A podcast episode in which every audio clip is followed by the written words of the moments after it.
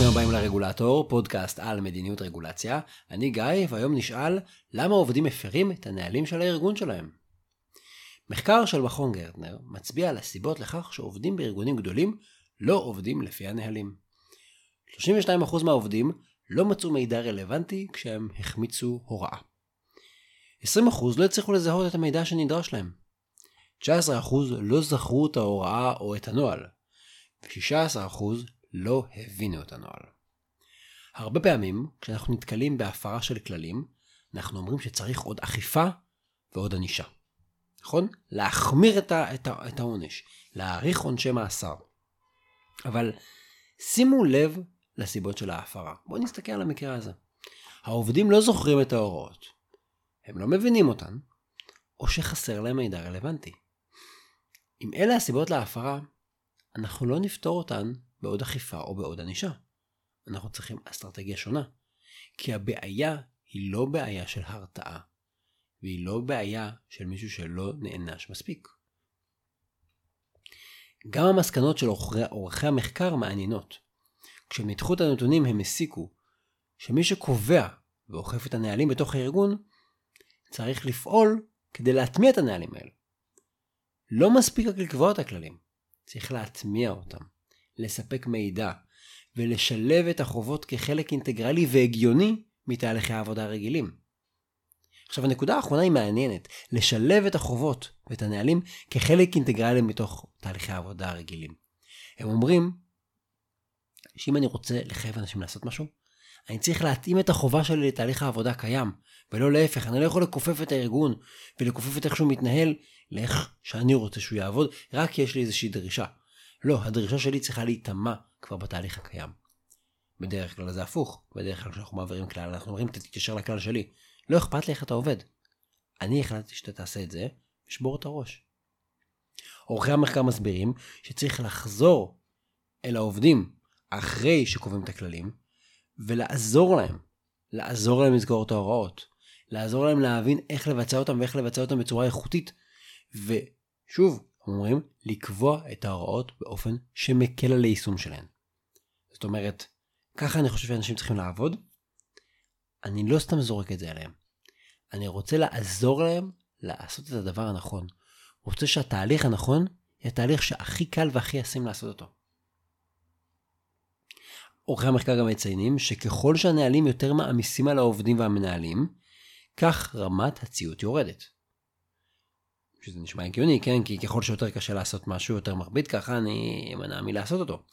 ולכן, הם גם ממליצים לנו להקטין את הנטל של אותם נהלים, במקרה הזה נהלים פנימיים. עצם הקטנת הנטל ופישוט תהליכי הציות הנהלים, הם אומרים זה יהיה אמצעי להגברת הציות.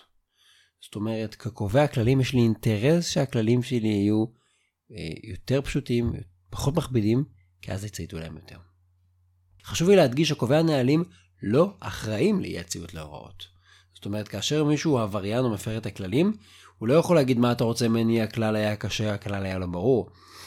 אבל עדיין, קובעי הכללים, אם הם רוצים שאנשים יצייתו לכללים שלהם, אם הם רוצים להצליח בתפקיד שלהם, הם צריכים לעודד ציות. הסקר הזה עסק בארגונים שיש להם מערך פנימי של קביעת נהלים ובקרה על היישום, מה שנקרא Compliance Group. זה נפוץ מאוד בארגונים גדולים ונפוץ מאוד גם במגזר הפיננסי. אבל אי אפשר, אני לא מסוגל להתאפק ולא להשליך את המחקר הזה גם על רגולציה ממשלתית, ולכן אני מדבר עליו כאן. הרי מה עושה רגולטור? רגולטור קובע כללים והמפוקחים צריכים לציית לכללים שלו.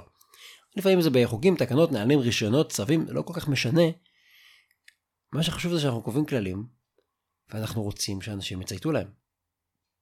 רגולטור מקצועי, מקצוען, הוא ישאף לקבוע הוראות שקל ליישם אותן, שהן ברורות, ושהן משתלבות בתהליכי העבודה של המפוקח. הרגולטור לא חייב לעשות את זה כמובן, כן? כמו שאמרנו מבחינה משפטית ומבחינה עקרונית, האחריות לציית היא של המפוקחים. הרגולטור יכול להגיד, אני הולך ראש בקיר, לא אכפת לי, ככה קבעתי וזה מה שתעשו. אבל שוב, אם הרגולטור רוצה להצליח, אם הוא רוצה להיות חכם ולא רק להיות צודק על הנייר, יש לו אינטרס להטמיע את הכללים, לספק מספיק מידע, להטמיע בשטח, ללכת ולהבין מה קשה לאנשים ולעזור להם. ואפילו, אפילו יש לו אינטרס להקל על הציבור קצת, כדי לשפר את הציות.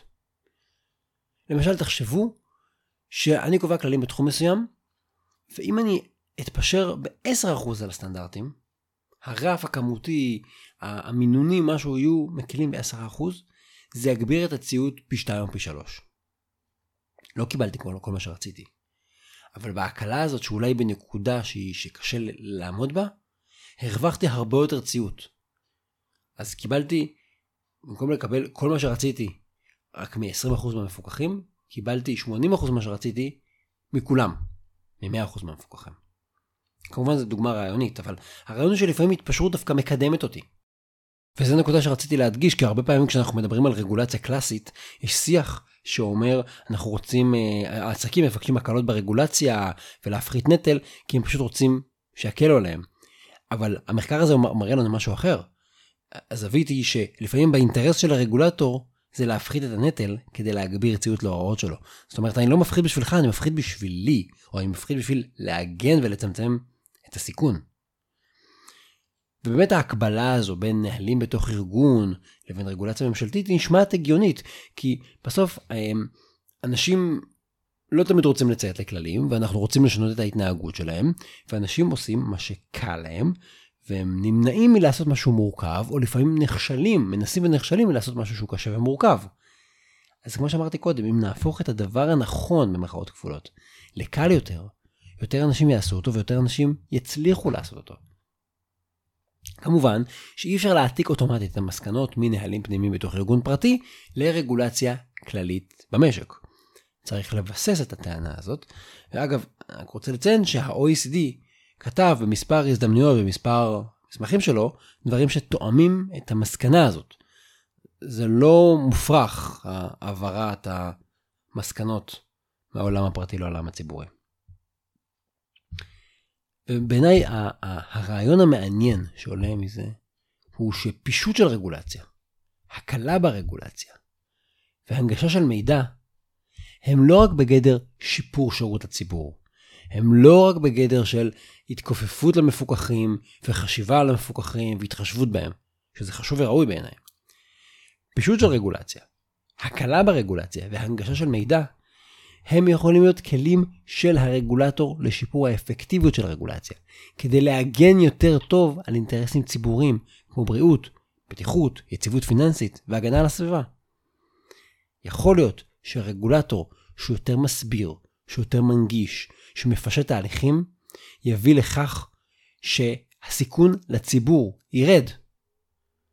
אז אם באופן מסורתי גופים כמו משרד האוצר או משרד ראש הממשלה ניסו לגרום לרגולטורים לפשט תהליכים למען העסקים, יכול להיות שזה צריך להיות בדיוק הפוך.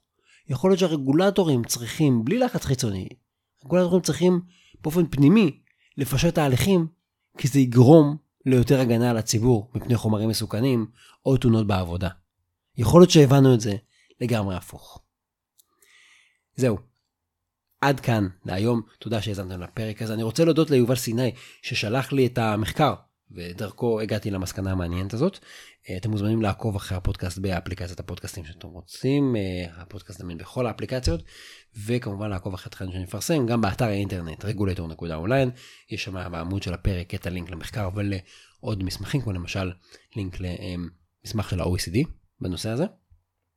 אה, ואתם מוזמנים גם לעקוב בפלטפורמות השונות, כמו פייסבוק, טלגרם, לינקדין וטוויטר. אני גיא מור, והתכנים משקפים את דעותיי בלבד.